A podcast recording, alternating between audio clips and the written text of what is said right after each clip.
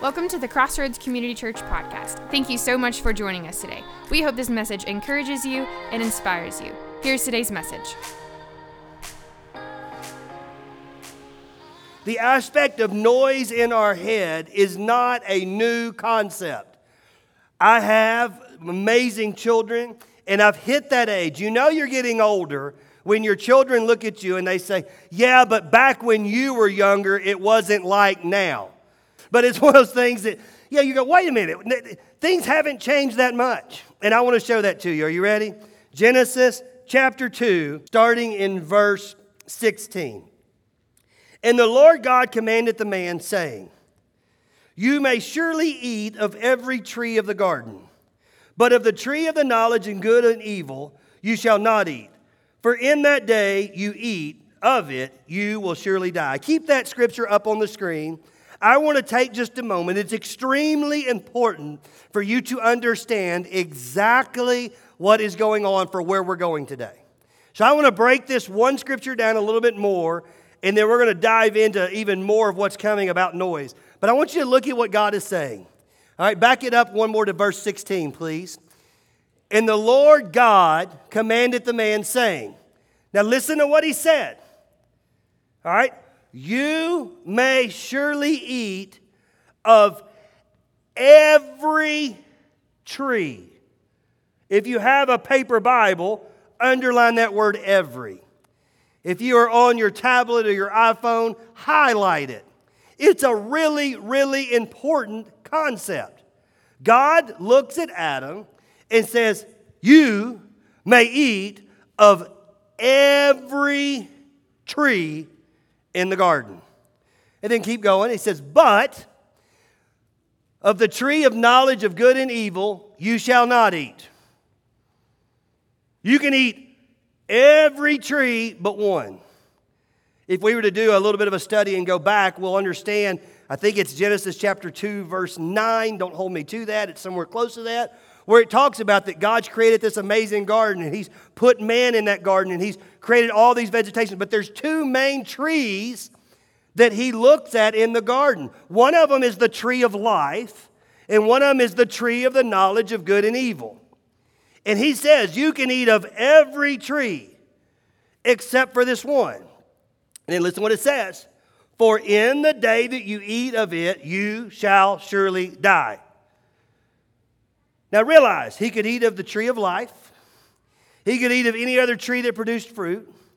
He literally could eat anything in the garden, except for one thing. First premise I want you to catch.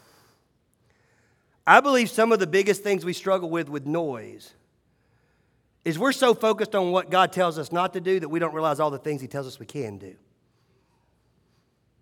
Like that's where your greatest noise comes from. Like God's trying to direct your heart. And you know what's amazing about us as humans? We literally can be offered the world and say, okay, you know, you can do all this, but don't do that. And we immediately, like, what's the one thing we can't do? I am horrible about this at one of my favorite restaurants when I go eating some Mexican food at El Cazador, and the lady comes and she says, hot plate. You know what the first thing I do? Touch plate. If she wouldn't have told me hot plate, I'd never touch the thing. But as soon as she says hot plate, don't touch, I go, well, I'm, how hot is it? And I go, whoa, man, yo, whoa, caliente, whoa, that hot, that's a hot plate. What is it about us that are like that? Why is it that we can have all of these things available to us, but we want to run to the things that we're saying, okay, listen, don't do this. If you're taking notes, here's what I would write down God's promises for your life are abundant. God's promises for your life are abundant. His obediences, those are actually the small things. If you were to really think and get into God's Word and go through all of God's Word, you would see there's promises after promises after promises after promises after promises after promises after promises, and I could keep going after promises. And then you'd also say, and oh, yeah, there are a few where he says, okay, as far as obedience, don't do these things. Like in, in the Old Testament, we talk about the Ten Commandments. And we will get sideways about the 10 things he tells us not to do, but we won't focus on all the amazing things he says you can do. So, again, driving this home, listen to me. As we hit the application stage of this series, it's extremely important for you to mentally choose what you're going to focus on. Are you going to focus on all of God's promises in your life? Or are you going to focus on all the do nots in your life?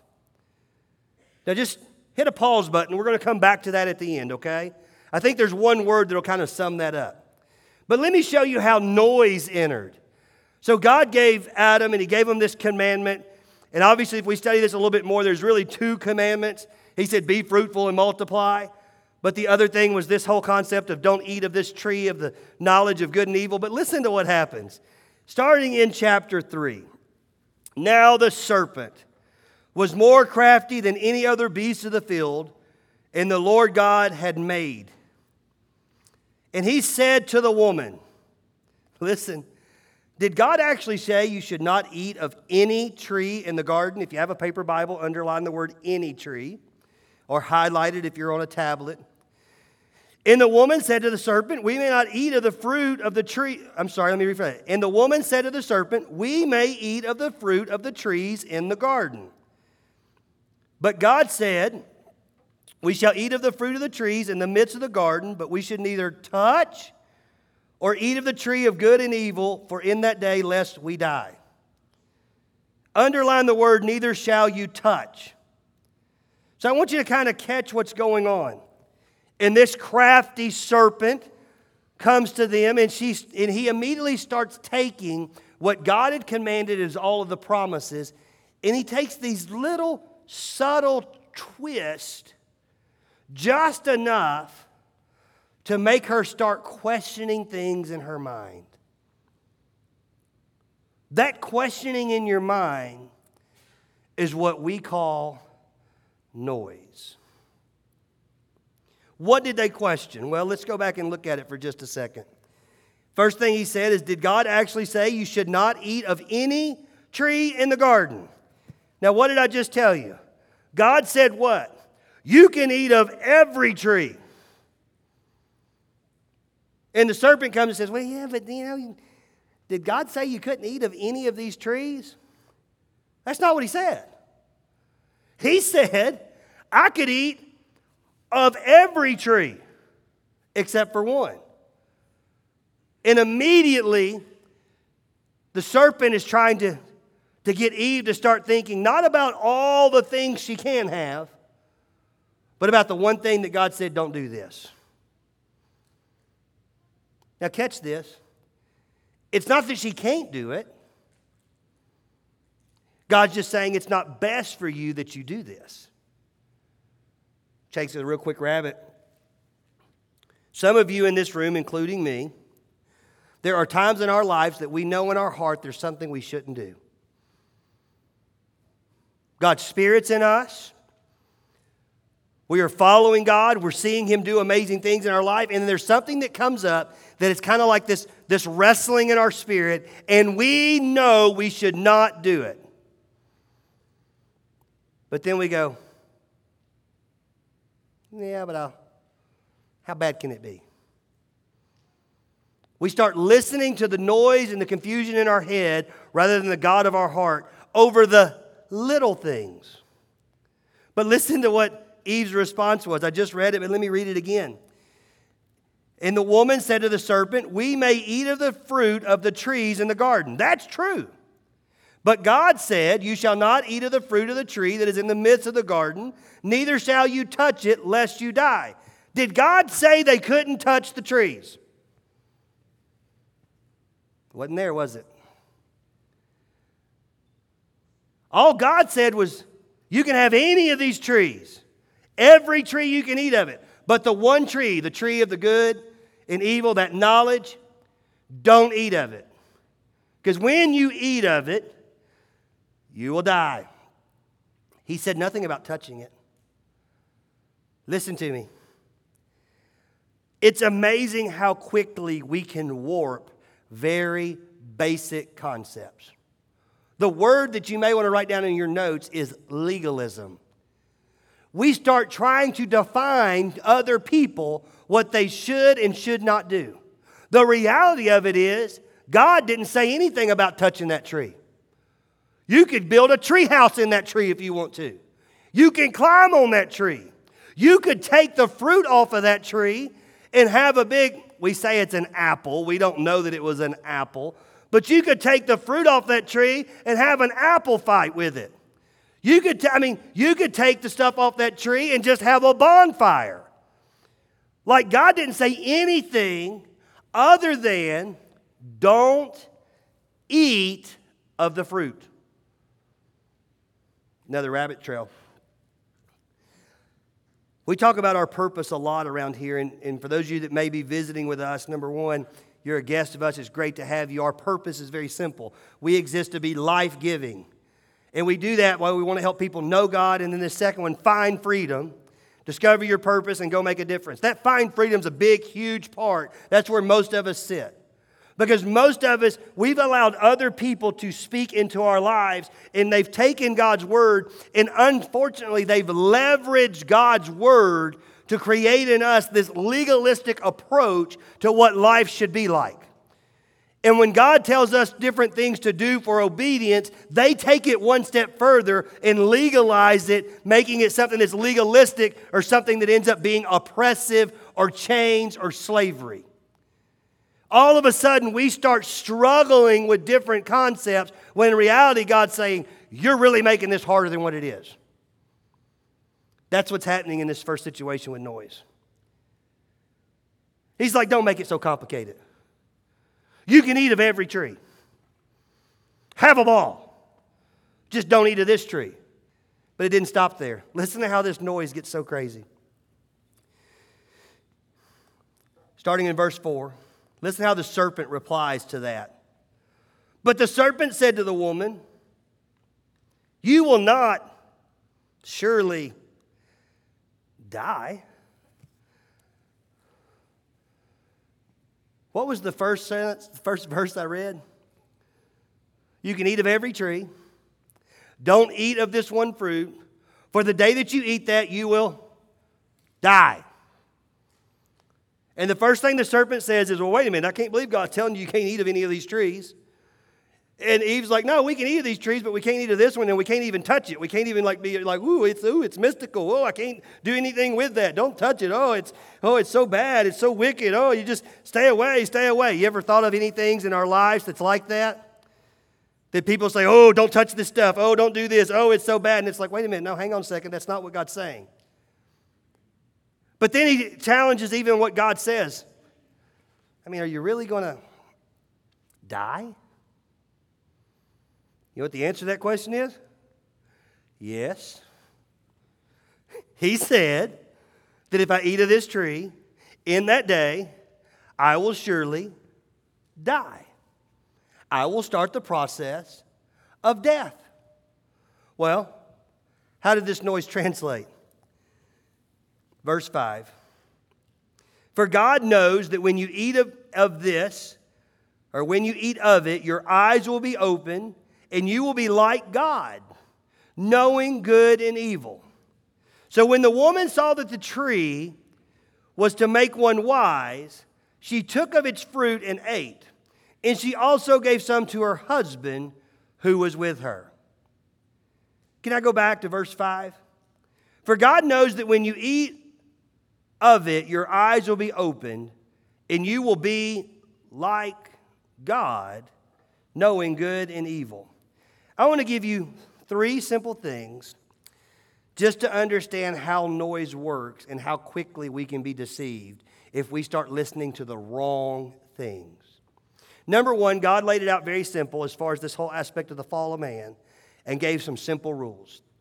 We started trying to make them legalistic and starting being leveraged against us. But here's what's a crazy Satan, the serpent, greatest tool in which he, he kind of entracts or, or entangles Eve into this, what ends up being the fall of man, sin entering the world, is one simple concept.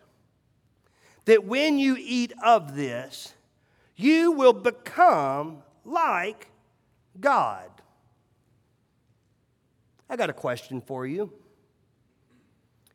When God created man, who did he make him in the image of? God.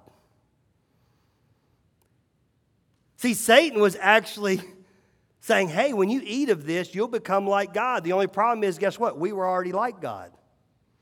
And He allowed us to be in His presence, to be able to have a relationship with Him. In fact, we were eternal creatures that would live forever. It wasn't until this betrayal happened, till this noise took over her mind, and she ends up eating this fruit. She ends up eating what's coming in. She ends up giving it to Adam as well. And all of a sudden, this grandioso, like, woohoo, we know the difference between good and evil. And you know what they realized? Here's the climax of the whole thing Woo, I'm like God now because now I know I'm naked.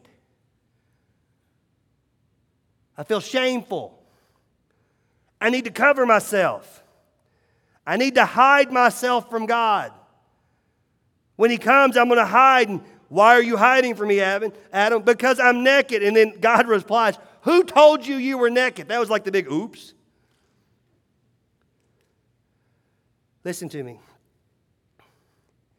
I think sometimes, if we were to really examine the noise that's in our head compared to the voice of God that's in our heart, we will realize that the things that we think are so great in our head are lacking substance and fulfillment to the void that's in our heart.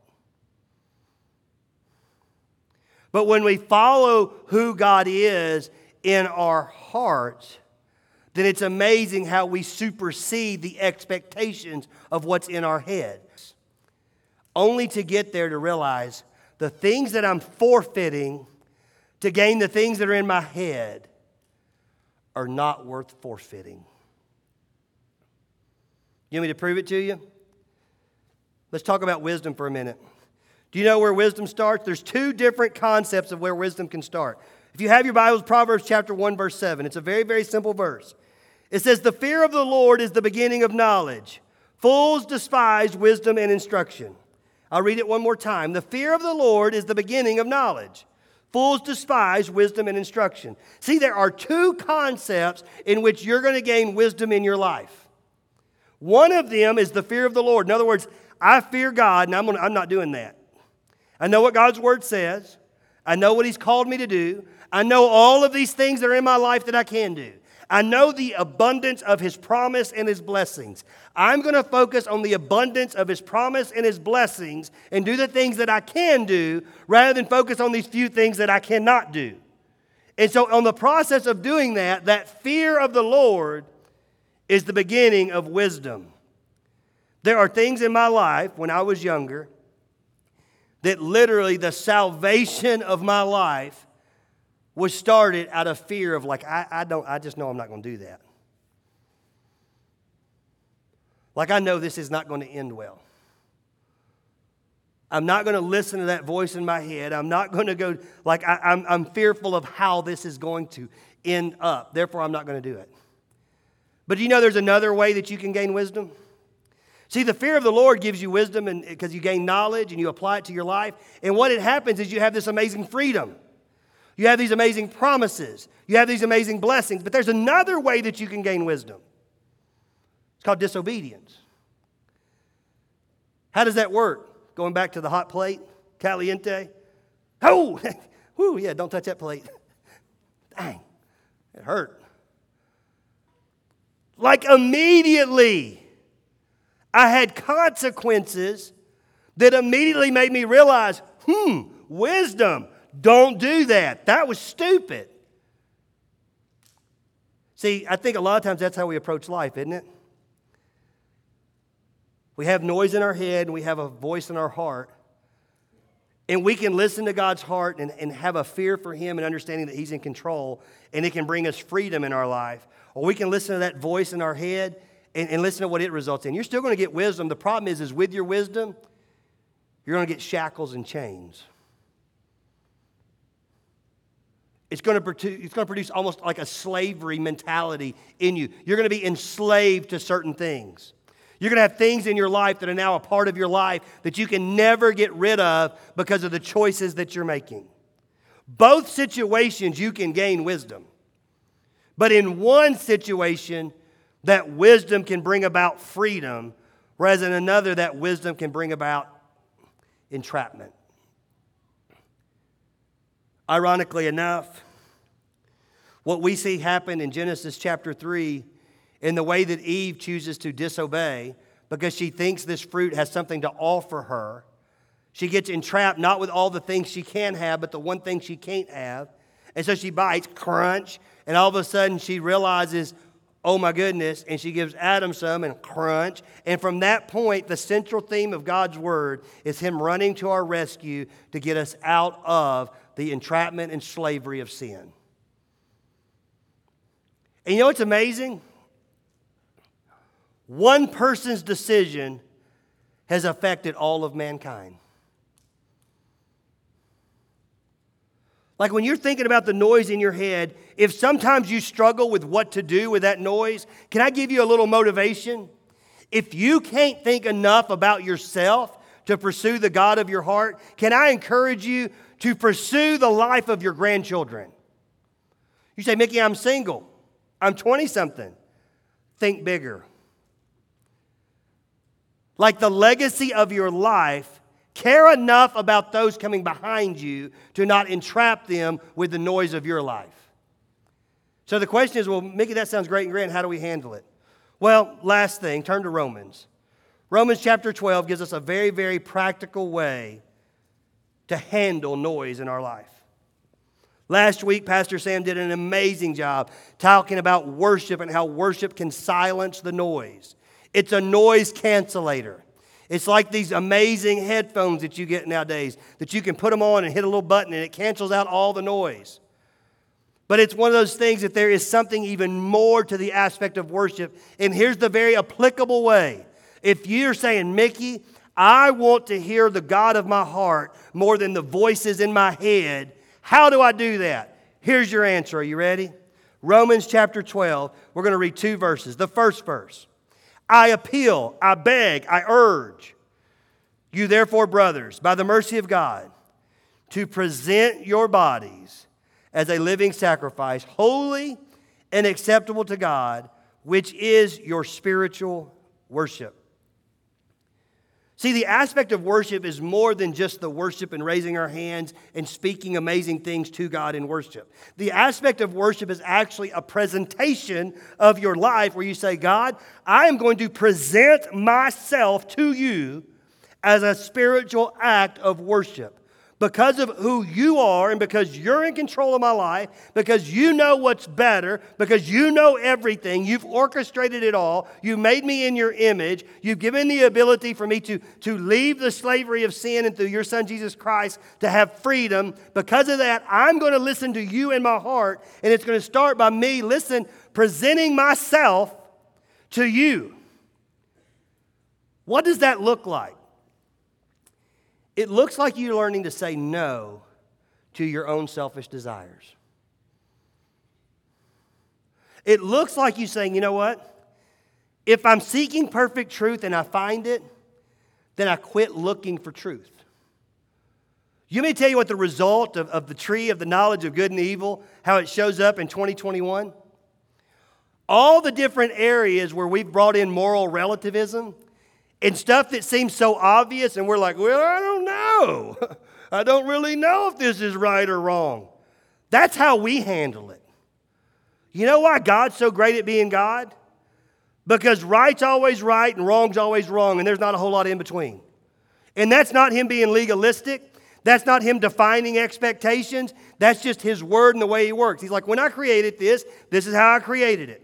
This is how it works. This is the structure. This is the way it will work for it to move forward. This is how life will exist. This is how this chaos turned into a world by my spoken word. And if it will follow my instructions, it will continue to move forward, even to the day where I come back and set up the new heaven and the new earth. We look at those things and we go, yeah, I don't really know. I mean, I'm not sure that's really right. I'm not really sure that's how that works. I don't really know if that's true. There are so many things that I could talk about that would drive this point home, but you're intelligent people. And you know exactly some of the things I'm describing. We took the knowledge of good and evil and we've thwarted it. And rather than defining good and evil, you know what we, we, we do with it? We, we divide it into what I want, and so therefore it must be true. Because I want this, I'm just going to make this be the truth. Because if this is the truth, then I can go get what I want. And that's not the way God works.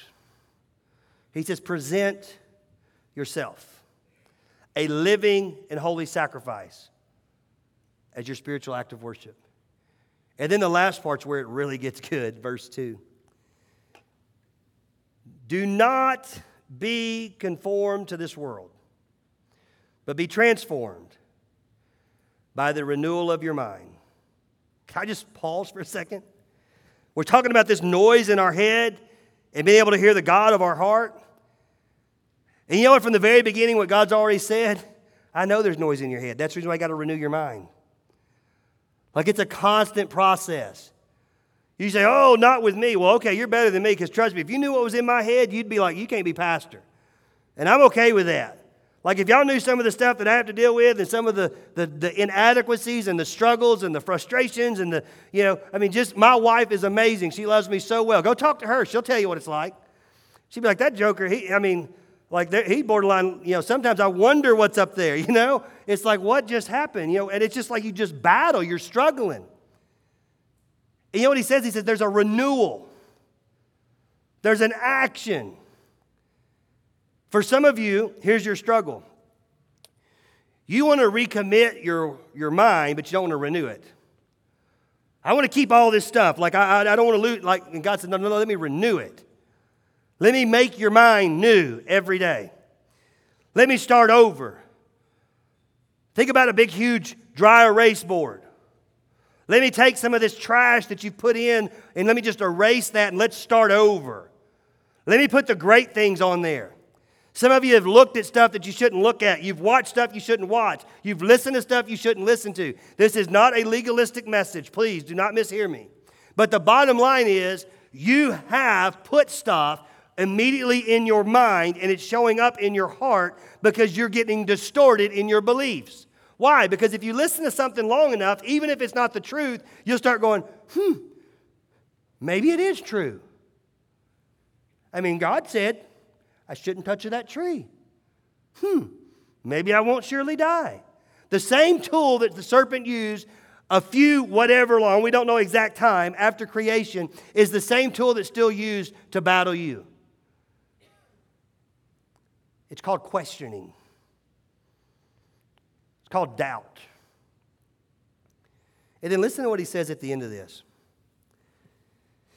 He says, By testing, you may discern what is the will of God, what is good and acceptable and perfect. Now, just for a minute, I want you to please understand this is not a testing where we're testing God. Scripture is very clear. We don't test God. We know who God is. We don't, he's talking about you. Like, like if you are really struggling today and you're going through life and you're wanting to do something and you're looking for something more, I want to give you a challenge. We have Easter coming up April the 4th. We're roughly a little over a month away. We're going to be in the gym. It's going to be an amazing time. If you don't know, why don't we try this for a few weeks? If you've been struggling mentally with all kinds of stuff in your head and you're trying to figure out what God wants in your life, and you're, how about we try this? We're not going to test God. We're going to test this truth in God's Word. That you make a commitment, say, you know what, for the next four weeks, I'm going to do everything I can to wake up in the morning and commit my life, saying, Lord, I, it's the simplest prayer in the world, but Lord, I, I commit to you. Renew my mind today, and I present my body to my body today is your body. My life today is your life. I'm going to do everything I can. I'm going to mess up. I'm going to fail. I'm not seeking perfection. I'm seeking forgiveness. But I'm going to do the best that I can. That when I have the heart speak, I will follow my heart. For the next four to five weeks, I'm going to make a conscious decision to not listen to the noise in my head, but I'm going to listen to the God of my heart. I'm going to make a commitment to be in your word. I'm going to pray and speak to you, and I'm going to move forward. And he says, Do that. And then listen what it's going to do. He says, Do that and see that you may discern what is the will of God, what is good, acceptable, and perfect. See, I believe that today, the biggest application of this whole series boils down to a choice. In fact, I had a chance to spend some time with my wife, and we were speaking and talking, and she was talking about the ladies' Bible study. For those of you who don't know, we have many different community groups. They meet all over the place. One of them is an amazing study. Meets at Miss Carrie Saul's house. It's some ladies. They are in God's Word and in this study, and, and it's a great little group they have. And she was talking about how they, in that study, they were talking about the aspect of, of He being the good shepherd. And they were talking about the concept, and just to kind of give you a perspective, back in biblical times when people were, were sh- uh, herding sheep, it may not be what you think about today. Like today, we, we're kind of possessive, right? We're like, this is my farm, this is my pen, this is my sheep. And we don't let anybody else come in there. It's my stuff. But back in that time, they would roam the fields, and in the end, they would probably take their sheep and go to more of a communal pen.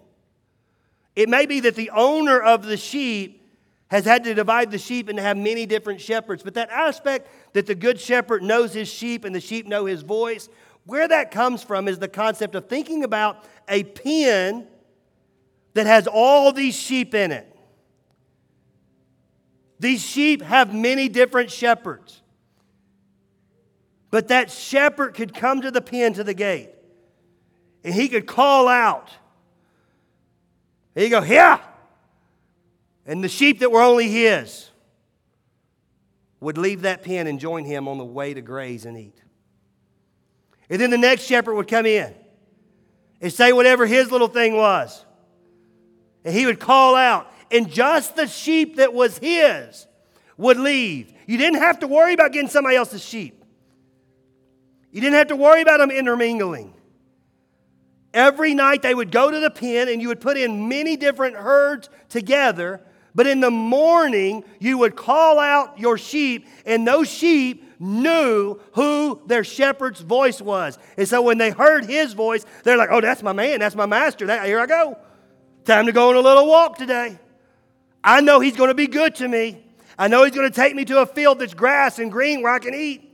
He's going to protect me from the wolves. He's going to take care of my life. And every once in a while, every once in a while, one of these sheep would go astray. You know, one of these sheep be like, ah, you know, I think it's a little bit greener over here. And that shepherd would leave the flock and he'd go find that little precious lamb. And he would take that lamb and he'd break its leg. And then he'd put it back and he'd wrap it and he'd put that sheep up on his shoulders and for the next several weeks, he would walk around taking care of that sheep so that that sheep would know that he loves them. See, we get so caught up when the leg gets broke, don't we? Oh my gosh, I can't believe that shepherd would break his leg. That's so terrible. No, it's not terrible. See, the shepherd's more concerned with the life of the sheep than he is with the leg being broken. He's more concerned with the bigger picture rather than a temporary moment. Some of you have had stuff happen in your life and you're so concerned, why would God do this to me? First of all, God may not be the one doing it to you. You may be making choices. But you need to know that choices don't have to affect you for the rest of your life. God can define your circumstances. Your circumstances don't have to be defined by you. But here's what's amazing. In fact, at Christmas time, you usually have the little shepherd boy that has the little lamb around his. You know, you're like, oh, isn't that sweet? He's carrying that sheep. That's because he broke his leg. But you know what's amazing? At the end, after he's been carried that sheep around for several days, you know what that sheep recognizes more than anything? The shepherd's voice. Because as he's carrying that sheep around, guess where that head is? That head's right there by the shepherd's mouth. So every time that shepherd's talking, every time that shepherd's calling out, every time that shepherd, see, it's amazing how the relationship works. The closer you get, scripture says, if you will draw near to him, he will draw near to you. When he puts that sheep up on his shoulders, it's more than just mending a leg, it's reacquainting that sheep with the shepherd's voice. And I believe that's where we are today. If you were encouraged by today's podcast and would like to hear more messages, visit us at crossroadscommunitychurch.com.